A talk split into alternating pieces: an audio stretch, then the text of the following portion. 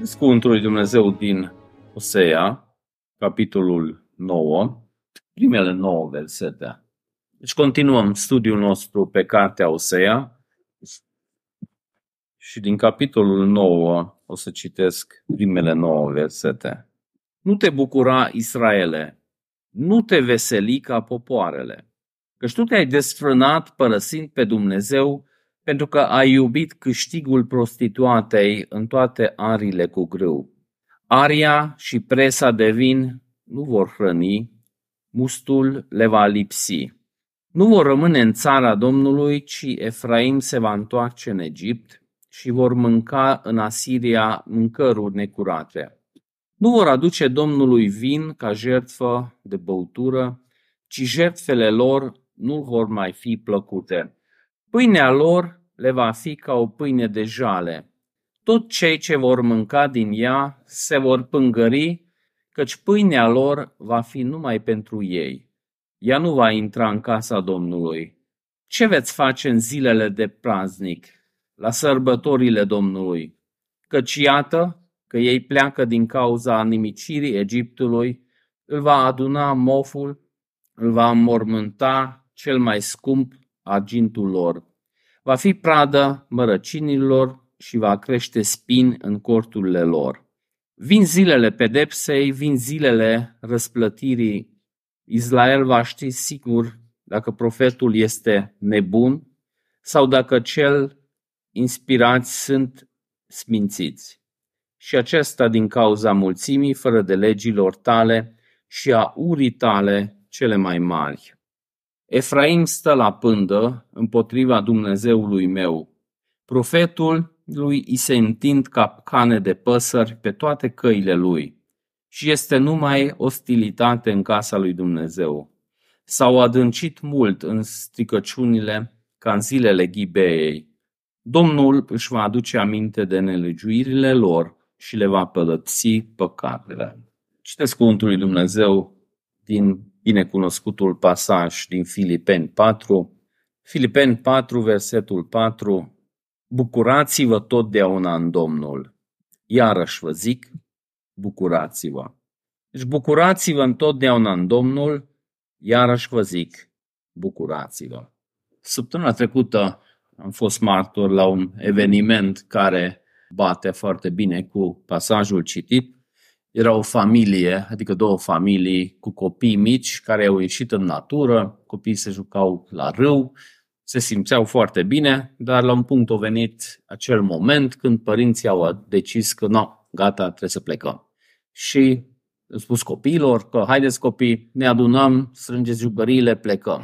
Și puteți imagina fața copiilor, că ia, că mai stăm puțin, am mai stat puțin, dar la un punct părinții mai insistent au zis, no, gata, număr până la 3, toată lumea în mașină, trebuie să plecăm. Și una dintre copii, era o fetiță cam, nu știu, de 8-10 ani maximum, s-a uitat așa la părinți și a zis la mamă, tu, mamă, tu ești un ucigaș de fericire. nu știu de unde o scos și părinții au fost așa șocați, au început să investigheze de unde o scos fetița această idee, dar mi-a venit în minte, timp ce citeam pasajul din Osea, și am pus întrebarea, și vă pun întrebarea, oare este Dumnezeu un ucigaș de fericire? Și Laura totdeauna mă întreabă legat de titlul predicii și asta e titlul, este Dumnezeu ucigaș de fericire și bucurie? Avem o cunoștință apropiată în trecut și el des, foarte des spunea că toate lucrurile în viață care te-ar putea face fericit, care te-ar putea oferi bucurie, sunt interzise de Dumnezeu în Biblie. Și el chiar credea că tot ce ar fi interesant în viață a fost interzis de Dumnezeu. Bineînțeles, el nu-L cunoștea pe Dumnezeu și nu cunoștea fericirea pe care Dumnezeu recomandă. Din cauza asta, ce cunoștea el ca fericire și împlinire și bucurie, făcea într-adevăr parte din gama aceea pe care Dumnezeu numește să nu mergem în direcția respectivă. Deci asta este întrebarea noastră, dacă este sau nu Dumnezeu ucigaș de fericire sau profetul, mesagerul lui Dumnezeu, dacă este ucigaș de fericire. Întreb asta pentru că capitolul citit începe cu versetul 1, care sună așa, Nu te bucura, Israel, nu te veseli ca alte popoare. Deci era o perioadă de bunăstare, oamenii trăiau relativ bine. Se pare din pasajul citit că chiar era o sărbătoare națională. Oamenii se înveseleau, se bucurau și odată apare profetul. Toate mesajele din cartea Osea se întind pe o perioadă de vreo 25 de ani. Deci asta nu era primul mesaj al lui Osea. Probabil profetul deja era văzut ca un uh, ucigaș de fericire și când oamenii se înveseleau, poate era muzică acolo, oamenii mâncau, poate unii dansau, erau frumos îmbrăcați, se simțeau bine și odată apare profetul.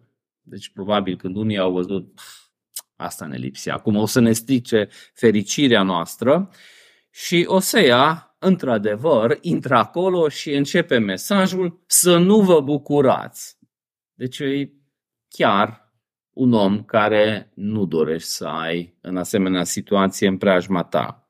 Lasă-ne în pace, omule. Deci tot vii aici, ne strici bucuria, ne strici bunăstarea, dar tu n-ai ce face, n-ai familie, tu te vezi de treabă, lasă-ne în pace. Deci ai venit, ne-ai spus de multe ori, am spus că nu ne interesează, tu te vezi de treaba ta.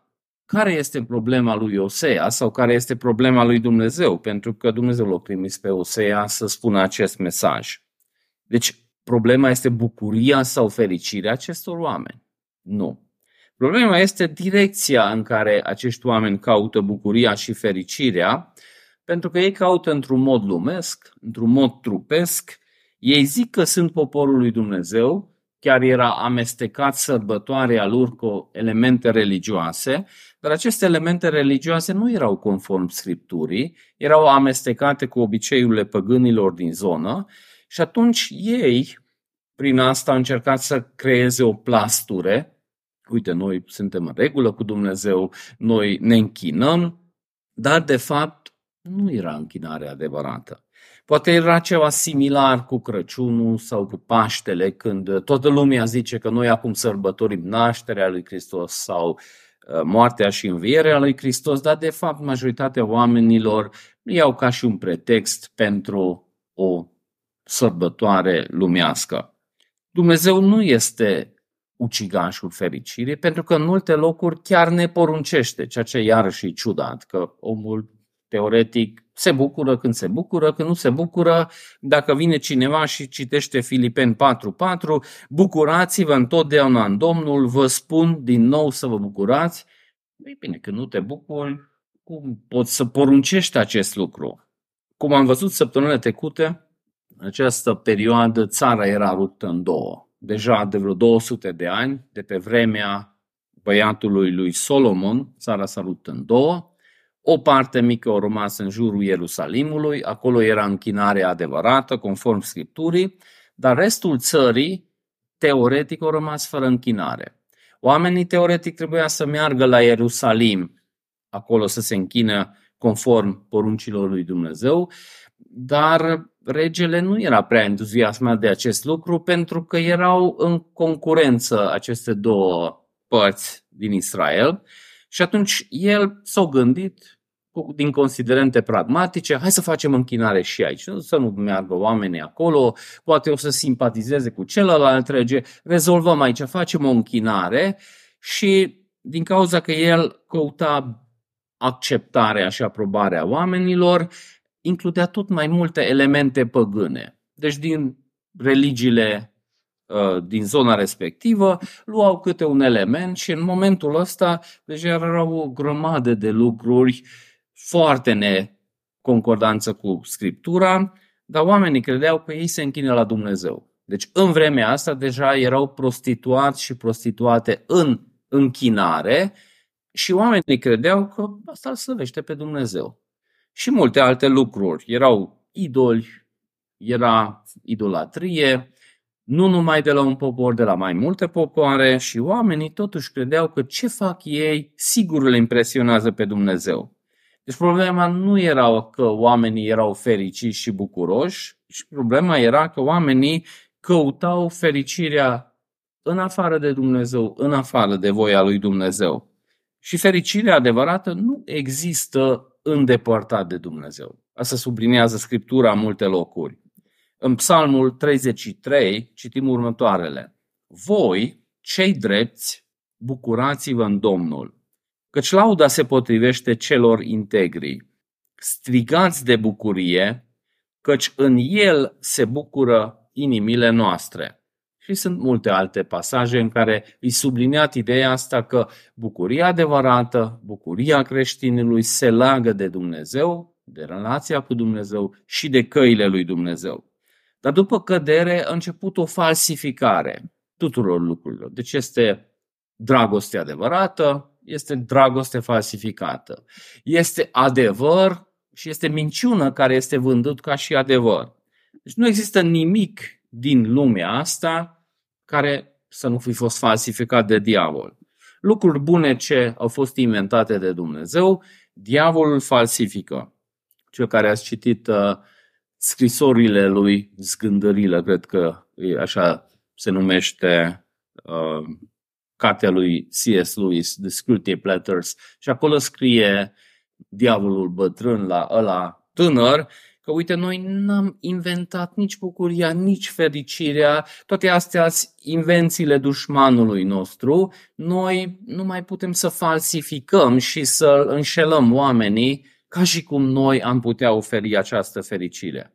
Deci Dumnezeu în continuare ne oferă fericirea, bucuria, dar nu ca și lumea. Și evreii în perioada asta căutau fericirea, bucuria trupească, lumească, păcătoasă. Și când vine profetul și îl mustră pe ei, atunci asta subliniază că inima lor o mers într-o direcție greșită și acolo nu pot fi fericiți pe termen lung. Nu te bucura Israel, nu te veseli ca alte popoare, că te-ai prostituat fiind necredincios Dumnezeului tău, iubind plata de pe urma prostituției în toate arile de trăierat grânele. Deci ei s-au alipit cu inima lor de lucrurile păcătoase, lumești, și au crezut că acele lucruri o să aducă fericirea și bucuria. Și, cum am văzut în, în pasajele precedente, au mai combinat cu alcoolul, că dacă vrei să te simți bine și nu te simți bine, te ajută. Sunt tot feluri de lucruri, ciupet și plante și uh, lichide care poate să schimbe starea ta ești foarte trist și bei două pahare și te simți mai bine și sunt substanțe care pot ajuta prietenii domnului Boc să sară toată noaptea, deci dacă tragi ce trebuie, poți sări toată noaptea și nu înțelegi cum e în stare organismul să facă acel efort mare. Deci se poate face, dar nu acela este fericirea. Dumnezeu în Scriptură apare ca un Dumnezeu fericit. De obicei nu ne gândim la această tăsătură a lui Dumnezeu și în mintea multora Dumnezeu într-adevăr e o persoană bătrân, posămărât, care hai, se leagă de toate lucrurile și e supărat pentru toate lucrurile, dar în 1 Timotei 1.11 scrie că Dumnezeu este un Dumnezeu binecuvântat sau alte traduceri spun Dumnezeu fericit. Deci Dumnezeu ce face? Îți găsește plăcerea în acele lucruri, se bucură de acele lucruri. Deci când uh, ne-a pregătit mântuirea, nu pregătit, trebuie să fac o mântuire pentru asta, dar așa n-am chef să... Și-o găsit plăcerea să ne pregătească mântuirea și tot ce face Dumnezeu face cu o împlinire spirituală, cu o bucurie, deci nu cu o monotonie, nu cu o tristețe, ci cu o bucurie. Și mântuirea țintește în direcția aceea ca omul să revină pe calea care într-adevăr poate să-i ofere fericirea pe termen lung. Isus încurajează discipolii să se roage pentru acest lucru, pentru că spune că asta se leagă de răscumpărarea noastră. În Ioan 16 citim, 24, Până acum voi n-ați cerut nimic în numele meu. Cereți și veți căpăta ca bucuria voastră să fie deplină.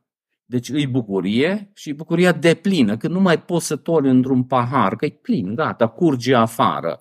Interesant, și imaginea asta e folosită în scriptură când e în engleză e overflowing. Deci când mai pune, dar nu mai poți să pui că tot curge afară. Dar și în rugăciunea lui de mare preot, când Isus îi aproape să plece de pe pământ și lasă în spate ucenicii, poporul lui, o să trimită Duhul Sfânt, dar se roagă la Tată pentru poporul lui. Și se roagă pentru câteva lucruri, dar și acolo vedem ideea asta de bucurie și fericire. Ioan 17, 13. Acum eu vin la tine, Tată, și spun aceste lucruri pe când sunt încă în lume, pentru ca ei să aibă bucuria mea de plină. Deci Isus a avut bucurie până și în îndeplinirea planului mântuirii. Nu a fost ușor, nu a fost superficial pentru trupul lui suferința, dar totuși și-a găsit îndeplinirea și bucuria în a ne mântui. Deci nu era ceva că tatăl o trimis și eu nu vreau să, ba du-te, nu, nu, nu știu, oh, bine mă duc, dar... Deci nu era acea atitudine, ci și-a găsit toată bucuria în îndeplinirea planului lui Dumnezeu și spune că se roagă pentru noi ca să avem acea bucurie, nu numai să umblăm în căile lui Dumnezeu, că câteodată facem, nu, mă duc, spun mărturia, că trebuie să spun și am conștiința povorată, dar n-am niciun chef.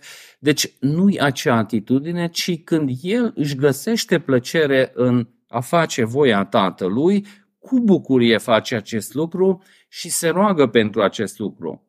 M-am uitat în Dex, cum e definit fericirea, și acolo spune că un om fericit este persoana care se află într-o stare de plin de mulțumire sufletească, cauzată de un lucru bun și favorit. Dar mi s-a părut interesant că într-o stare de plină de mulțumire sufletească. Deci îi o împlinire sufletească, dar ce cauzează asta? Și un, cumva dilema omului e acolo că și trupul nostru are nevoie de anumite lucruri. Trupul nostru când primește anumite lucruri oferă o oarecare împlinire. Ieri am lucrat ceva afară, era foarte cald, m-am obosit și să beau apă după aceea și să stau puțin jos, deci era foarte, foarte împlinitor. Dar totuși este o latură spirituală care se leagă de Dumnezeu și rup de Dumnezeu, nu poți obține acel ceva ce vânează toată lumea. În Psalmul 144 spune, versetul 15, fericit e poporul al cărui Dumnezeu este Domnul. Deci dacă nu este Dumnezeu Dumnezeul cuiva, atunci alte lucruri vor să fie Dumnezeul acelui om și fiecare oferă fericirea și bucuria. Deci oamenii când merg într-o direcție sau alta, fac cu scopul și speranța să aibă acea îndeplinire spirituală, acea bucurie, acea fericire. Numai că fruct de Dumnezeu nu funcționează în felul în care ar trebui. De aceea și în Filipeni, latura asta este subliniată. Bucurați-vă întotdeauna în Domnul, vă spun din nou, bucurați-vă. Deci, faptul că trupul are nevoi și aceste nevoi sunt îndeplinite, asta nu o să hrănească sufletul omului. Isus, când are acea dezbatere cu oamenii care vin după el, pentru că el a înmulțit pâinea și pește, și atunci oamenii vreau să-l urmeze, să facă rege, ce deducere de taxe și impozite când primești pâine așa gratis. Nu-i ca în România, că ni s-a promis că se reduce acum 40% prețul mâncărului. Nu s-a redus, dar arată bine în ziar, dar acolo era gratuit și oamenii ăștia vroiau să-l facă pe Isus rege. Au câștigat alegerile. Dar îi se spune că voi nu de asta aveți nevoie. Voi aveți nevoie ca sufletul vostru să fie hrănit, voi ar trebui să căutați mâncarea, pâinea care hrănește sufletele voastre. Cuvântul lui Dumnezeu, dacă nu hrănește sufletele voastre, deci nu să fiți fericiți și dacă mâncați pâine gratuită până la sfârșitul vieții, dacă mâncați manna și păsări din cer 40 de ani, asta nu înseamnă că spiritual sunteți acolo unde ar trebui să fiți. De aceea spune Isus, oamenilor sau subliniază Scriptura și în alte locuri, de exemplu Roman 14, căci împărăția lui Dumnezeu nu este mâncare și băutură, ci neprihănire, pace și bucurie în Duhul Sfânt. Deci n-ar trebui să confundăm aceste lucruri.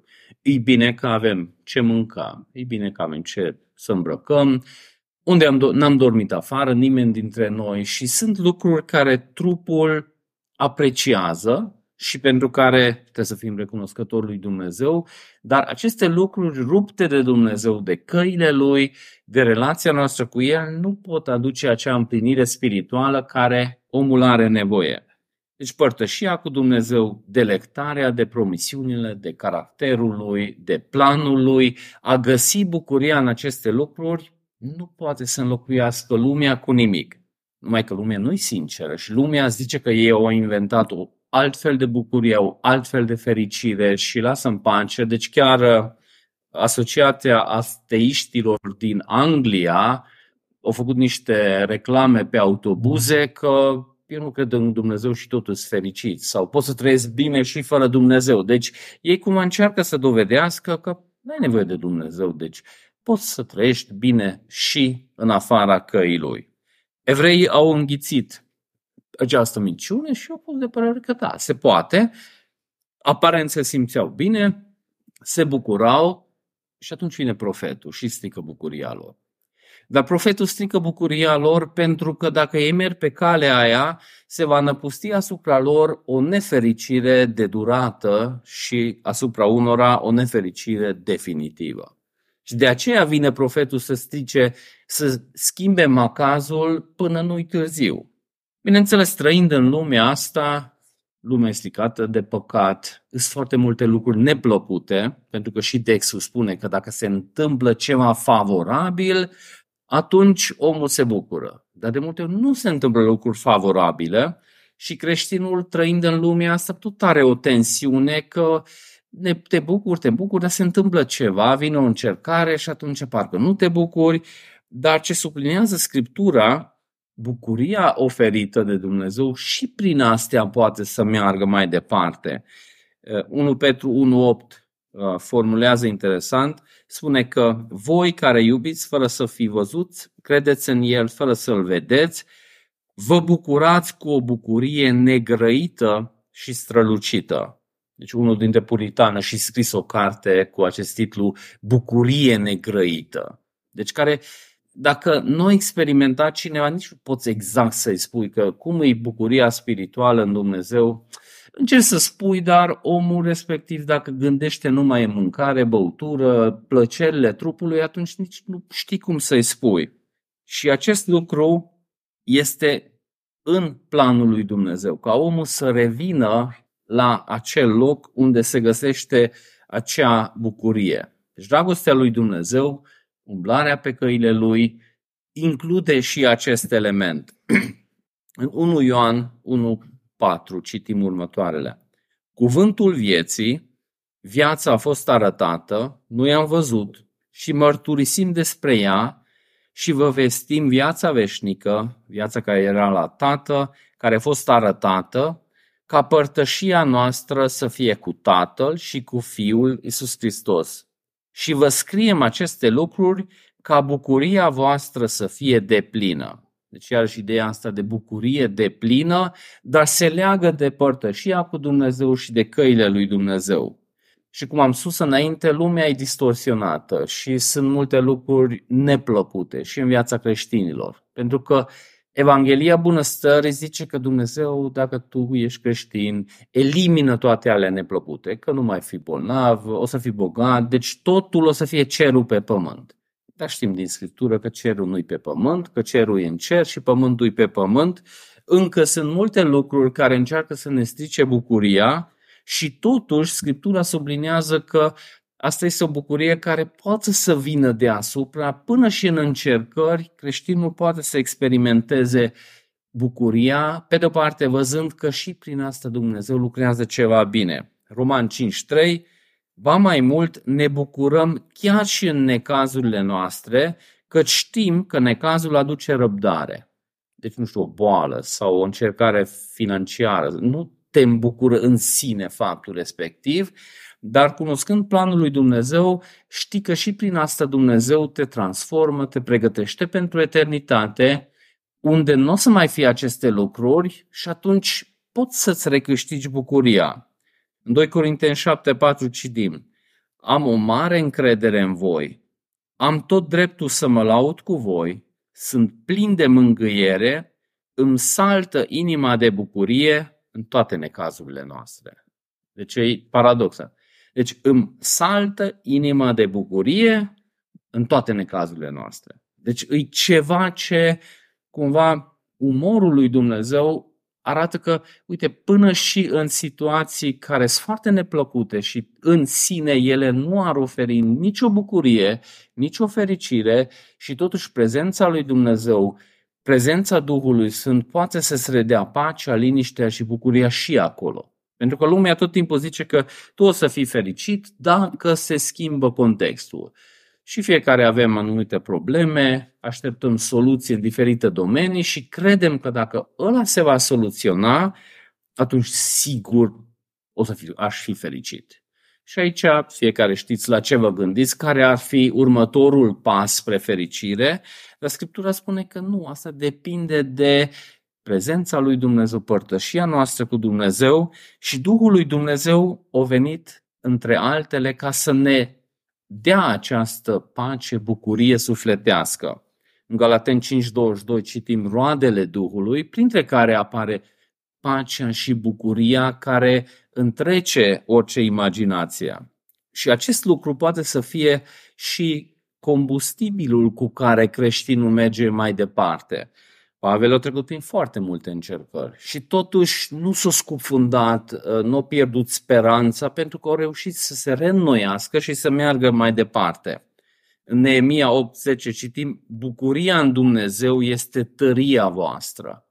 Deci toți oamenii să aibă speranța pentru mâine, să se trezească, să se dea jos din pat, să meargă, să facă ceva. Deci au nevoie de acea motivație, de acea bucurie și când omul pierde acest lucru și se scufundă într-o stare de deznădejde, deci cei care se sinucide se sinucid pentru că nu mai văd scopul, unde să mai meargă, ce să... deci nu are niciun rost, nu pot să ies de aici, sau dacă se scufundă, nu se sinucid, dar uh, nu mai văd rostul, să se dea jos din pat, să meargă, să facă. De ce să facă? Deci n-au acea motivație și aici din pasajul ăsta vedem că bucuria în Dumnezeu îi parte a acelui combustibil care te duce mai departe.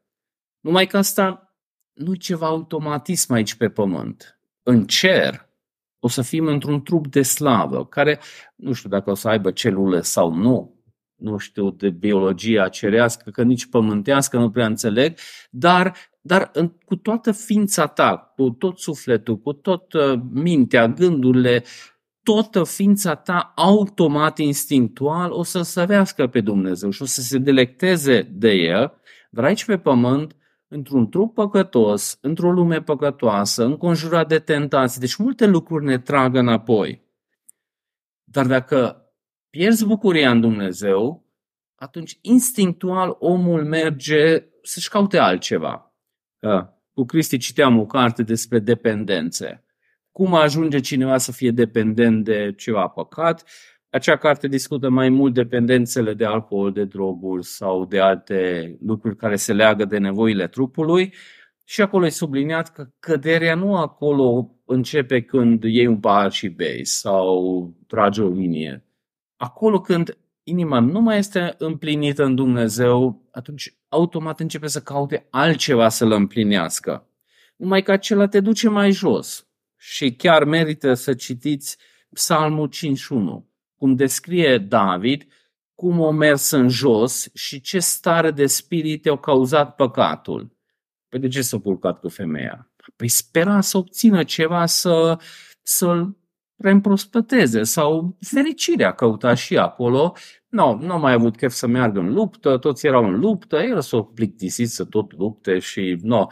Ăla nu mai vrut să facă, nu mai vrut să fie implicat în voia lui Dumnezeu și atunci stând acolo neutru, nu stat neutru. Că unde e vid, acolo se trag lucrurile și inima lui o tras niște lucruri, după aceea au crezut că alte lucruri o să-i redea liniștea și pacea, mușamalizând păcatul cu alte păcate și tot mai jos s-a dus și dacă citim starea lui spirituală, ar fi interesat, nu știu, să duci psalmul ăla la un psiholog și ce diagnostic ar da? E deprimat, David. Deci e tot pierdut dorința de viață, nu mai are chef, nu, deci nu mai poate să meargă înapoi, dar David vede că în psalmul respectiv, că a stat în starea aceea destul de mult, dar când scrie psalmul, deja vede încotro poate să iasă, se roagă, dă-mi iarăși bucuria mântuirii tale. Strică la Dumnezeu și știe că trebuie să revină pe cale, relația cu Dumnezeu poate să reîmprospeteze, să recâștige dorința de a trăi. Și asta țintește profetul, spunând că cum trăiți voi nu să hrănească sufletul vostru. Deci nu să succesul, banii sau orice altceva ce lumea caută bucuria, fericire, nu să hrănească sufletul. Și profetul vine și strică bucuria la ăștia, spunând că dacă mergeți pe calea asta, vă scufundați definitiv undeva unde sigur nu o să fiți fericiți. Spune că nici teascul nu vă va hrăni, mustul o să vă lipsească, nu o să rămâneți în țară, o să vă întoarceți în Egipt, o să mâncați lucruri necurate, nu o să mai aduceți vin, jertfă Domnului, nu o să vă mulțumească jertfele, pentru că o să mâncați pâine de jale și cei care vor mânca din el se vor întâlna. Pâinea le va fi numai pentru ei și ei nu vor intra în casa Domnului. Ce faceți voi în ziua de adunare, în ziua de sărbătoare a Domnului? Căci iată, chiar dacă voi scăpa de distrugere, Egiptul va strânge, noful îi va înmormânta. Lucrurile lor prețioase de argint vor fi stăpânite de mărăcini și corturile lor de spini.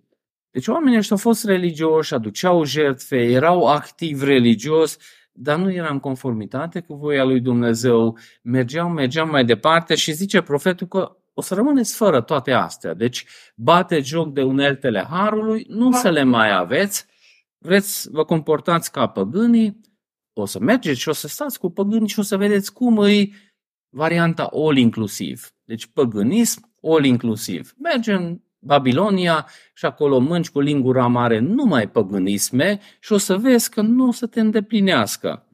Și dacă vrei scăpare, hai înapoi. Pentru că chiar dacă vor scăpa de distrugere, Egiptul va strânge, noi va înmormânta, lucrurile deci tot în jos merg și de aceea vine să strice bucuria lor ca să se trezească și să vină înapoi la Dumnezeu. Pentru că dacă nu vin, o să piardă latura aceea spirituală. Spune că nu vor aduce Domnului vin ca jertfă, băutură, nici ca mulțumire pentru jertfele lor.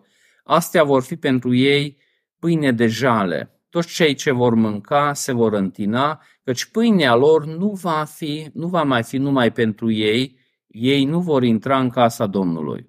Deci erau și pâinii aia care tot duceau în fața lui Dumnezeu în templu, dar interesant că și în Vechiul Testament și în Noul Testament Dumnezeu a ales niște elemente, sacramente, care includ partea asta de mâncare.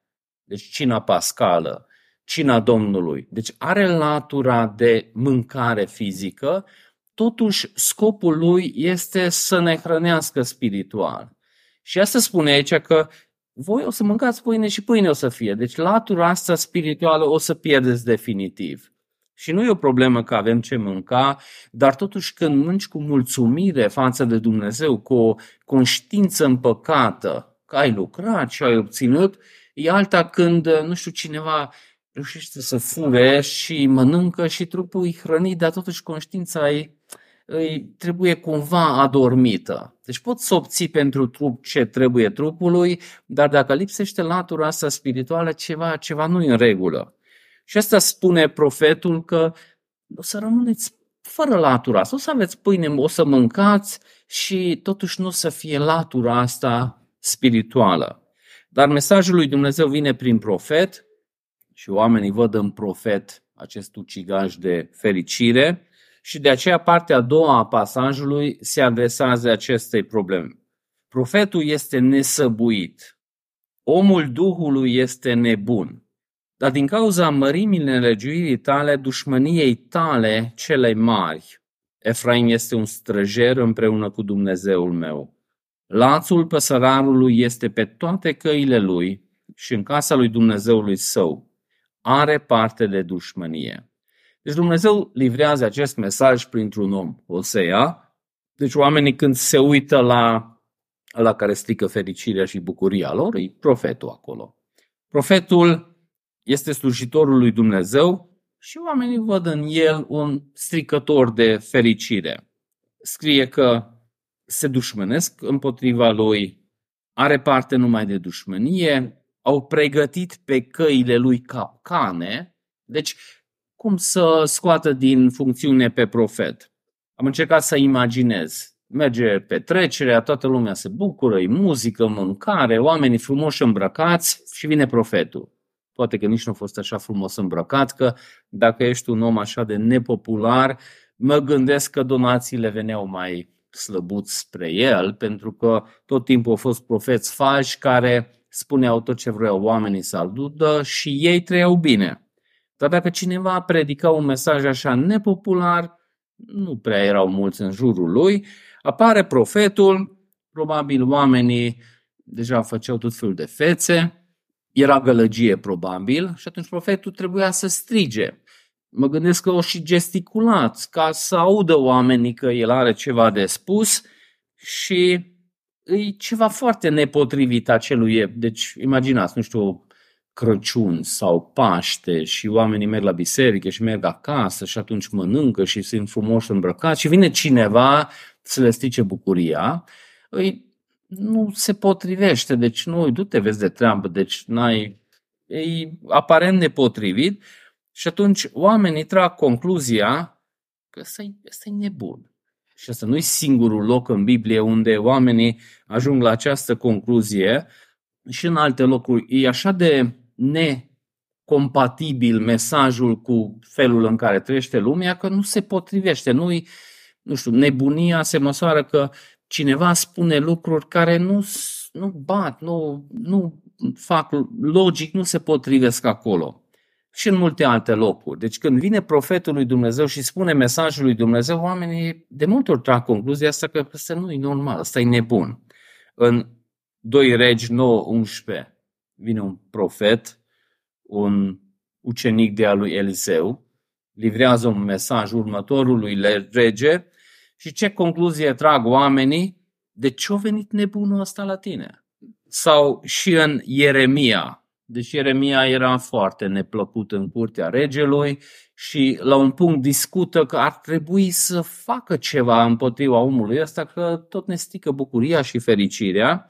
Și uh, timp ce se discută acest subiect în Ieremia 29, uh, cineva spune orice nebun care să dă drept profet, deci toți nebunii sunt profeți acum, nu, hai să facem ceva să-l oprim, să ducem pe ei la tăcere. Dar și când Pavel spune mărturia în fața lui Festus, ascultă, ascultă și după aceea zice, ți-a ieșit din milți, Pavel. Învățătura ta te face să dai în nebunie și Isus era acuzat că îi posedat de diavol sau deci tot ce spune, cum se comportă, deci îi nu se potrivește acolo unde era livrat mesajul. Și Dumnezeu spune în cuvântul lui că felul în care El vrea să ne salveze în ochii lumei nebunie. Deci soluțiile lui Dumnezeu la problemele noastre sunt diferite de soluțiile lumii și lumea crede că e înțelept să faci așa și așa și așa, nu știu, în familie, în alte domenii. Soluțiile lumii nu sunt aceleași cu soluțiile lui Dumnezeu și astea nu merg împreună, deci par incompatibile. În 1 Corinteni 1.21 citim, înțelepciune, căci de vreme ce înțelepciunea lui Dumnezeu, lumea nu l-a cunoscut pe Dumnezeu prin înțelepciune, Dumnezeu a găsit potrivit ca prin nebunia predicării Evangheliei să mântuiască pe cei care cred. Deci în ochii lumii îi nebunie tot mesajul ăsta. Și totuși acest mesaj trebuie livrat. Tentația este mare să diluezi, să pui zahăr, să colorezi, să, să transformi într-un mesaj care e mai ușor de digerat de oameni.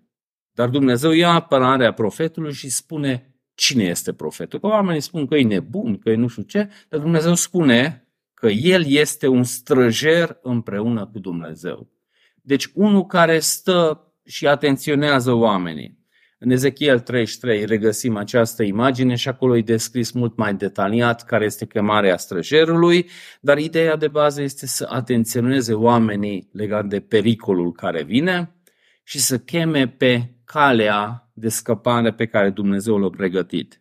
Și străjerul sau mesagerul în fișa postului are o descriere că trebuie să dea mesajul nediluat, nemodificat, așa cum este. Deci, în ziua de azi, până și predicatorii sunt cântăriți, dacă are succes. Probabil între primele lucruri ce întreabă oamenii de la mine, dacă află că ce faci, pastor, e o biserică mare, sunt mulți oameni acolo. Cam de când faci asta? Și, și cât sunt? Numai așa de puțini sunt în atâți ani. Deci în ziua de azi, până și în biserici, succesul este cântarul. Dar aici ce spune, sau și în Ezechiel 33, ideea asta că să fie credincios în transmiterea mesajului. Bineînțeles, oamenii au urechi gâdălite și Pavel spune că asta e un pericol real, că oamenii au urechi gâdălite, caută învățători în funcție de cine cum mângâie urechile lor și tentația este mare. Dar oamenii, oricum, orice vor să audă, mesajul lui Dumnezeu e aceeași.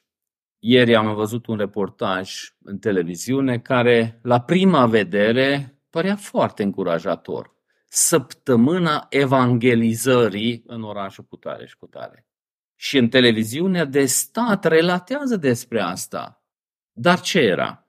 O biserică catolică mare organizat săptămâna evangelizării împreună cu niște lideri evanghelici, cea mai în vogă echipă de închinare, e ceva genul Hillsong, au fost invitați în Biserica Catolică, care a fost interesat acolo, cu, oh, ce fain, că ce cântece moderne, au venit și tinerii, dar nu a fost vorba de păcat, nu a fost vorba de pocăință, venire la Hristos. Preoții catolici au făcut toată liturgia păgână, nebiblică, evanghelicii s-au bucurat că uite am adus Evanghelia, dar oamenii când au spus mărturia, așa de bine m-am simțit, așa mă bucur că am venit, că eram pe stradă și mă chevat și într-adevăr Evanghelia, dar ce e Evanghelia? Deci unde nu este despre păcat, despre pocăință, venirea la Hristos, viață nouă, viață transformată prin puterea Duhului, nu e Evanghelie. Deci era vândut ceva pe nume Evanghelie care nu era Evanghelie. Bine că n-am fost acolo să le stric bucuria, dar imaginați un Osea să intre acolo și să spună să nu vă bucurați, că să nu-i bucuria aceea. Deci pot să sprijin slujitorul în direcția asta sau pot să și obstrucționezi. Oamenii ăștia au încercat să pune tot felul de capcane în caile. Zice că în toate căile lui parcă sunt puse tot felul de capcane. Și aici am putea vorbi mult și bine cum încerca să ducă predicatorii credincioși la tăcere. Nu știu, de exemplu, în timpul comunismului, câte încercări au fost să, să submineze slujirea lor. Dar cine pierde dacă face acest lucru? În Evrei 13 citim următoarele. Aveți încredere în conducătorii voștri, supuneți-vă lor, căci ei veghează asupra sufletelor voastre, unii care vor da socoteală pentru ele. Astfel ei să facă acest lucru cu bucurie, nu gemând, lucru care nu o să vă fie vouă de folos. Deci asta nu-i dușmanul, stricătorul bucuriei și fericirii, ci este un om trimis de Dumnezeu pe care dacă îl susții și încurajezi să facă treaba, atunci tu o să beneficiezi de asta. Și dacă bagi bețe în roată, Dumnezeu câteodată retrage mesagerii lui și oamenii rămân fără predicatori. În Vechiul Testament citim foarte des că vedenile erau foarte rare, Dumnezeu nu le-a mai vorbit o vreme, deci poți să mergi în direcția aceea, dar cine pierde? Nu Dumnezeu pierde, ci oamenii care rămân fără uneltele harului. Deci Dumnezeu nu este ucigaș de fericire, dar calea lui e în altă direcție. Ar merita o predică întreagă sau multe predici, dar acum nu mai scurt o să rezum. În Matei 5, de la 3 până la 11, îi descris calea spre fericire, dacă bine știu în română se și numesc fericiri acele zicale a lui Hristos Și acolo arată în direcția următoare. Fericiți sunt care recunosc sărăcia sufletească și care plâng din cauza asta, care se umilesc, care devin însetați după adevăr și dreptate, au parte de milă și devin miloși față de alții, au o inimă curată, devin împăciuitor, chiar cu riscul persecuției. Deci voi, cei drepți, bucurați-vă în Domnul, căci lauda se potrivește celor integri. Strigați de bucurie, căci în el se bucură inimile noastre. Amin. Doamne, te slăvim pentru că Tu nu ești un ucigaș de fericire și bucurie, Tu ești sursa și singura sursa a bucuriei și fericirii. Chiar dacă după cădere oferta fericirii contrafăcute tot crește cu trecerea timpului, e așa de trist că până și bisericile zilelor noastre au înghițit această momeală și predică acea bucurie și fericire care nu deosebește deloc de fericirea lumească. Până și Evanghelia bunăstării țintește în această direcție, acea așa zisă Evanghelie care nu vorbește despre păcat, care nu vorbește despre judecată, care vorbește numai despre panul minunat, care vrea să facă oamenii fericiți, dar dacă oamenii nu se împacă cu tine, dacă nu au o viață nouă în Hristos, dacă nu suntem transformați de Duhul Tău, împliniți de Duhul Tău, atunci nu o să fim fericiți în sensul adevărat al cuvântului. Doamne, trebuie să recunoaștem că în momentele în care ne îndepărtăm de Tine, instinctual, tot la aceleași lucruri revenim ca și lumea și credem că posedând diferite lucruri din această lume, mâncând, gustând, experimentând, o să fim fericiți și rezultatul final este dezamăgirea, descurajarea, golirea spirituală. Doamne, îți mulțumim că până și prin aceste descurajări și dezamăgiri ne chemă înapoi la Tine. Îți mulțumim că ai lucrat în David acea recunoaștere că bucuria va reveni în viața lui, revenind la tine și la îndotoririle primite de la tine. Te rugăm, Doamne, Tu să lucrezi în inimile noastre acest lucru. Te rog, Doamne, îndură-te de noi ca să apreciem și acele mesaje prin care Tu ne mustri, că trăim într-o vreme în care se vinde minciunea gândirii pozitive, unde toate lucrurile trebuie să fie formulate într-un mod ca oamenii să se simtă bine, și din păcate și biserica tot mai mult renunță la adevărul tău, care de multe ori strică bucuria lumească a oamenilor, care pare nebunie de multe ori. Te rog, Doamne, îndură-te de noi, să putem să ne alipim de cuvântul Tău, de calea Ta, nu numai în exterior, fizic, ci să găsim delectarea și bucuria în aceste lucruri. Doamne, îți mulțumesc că Tu când faci anumite lucruri, când ai pregătit mântuire, când ne chem înapoi la tine, când lucrezi în viețile noastre, faci acest lucru cu bucurie sufletească și când ne recomanzi niște lucruri, atunci tu crezi în acele lucruri, tu exersezi acele lucruri. Te rog, Doamne, ajută-ne ca nu numai beneficiul primit prin aceste lucruri să ne încurajeze, ci să ne bucurăm în Tine, în numele Fiului Tău ne-am rugat. Amin.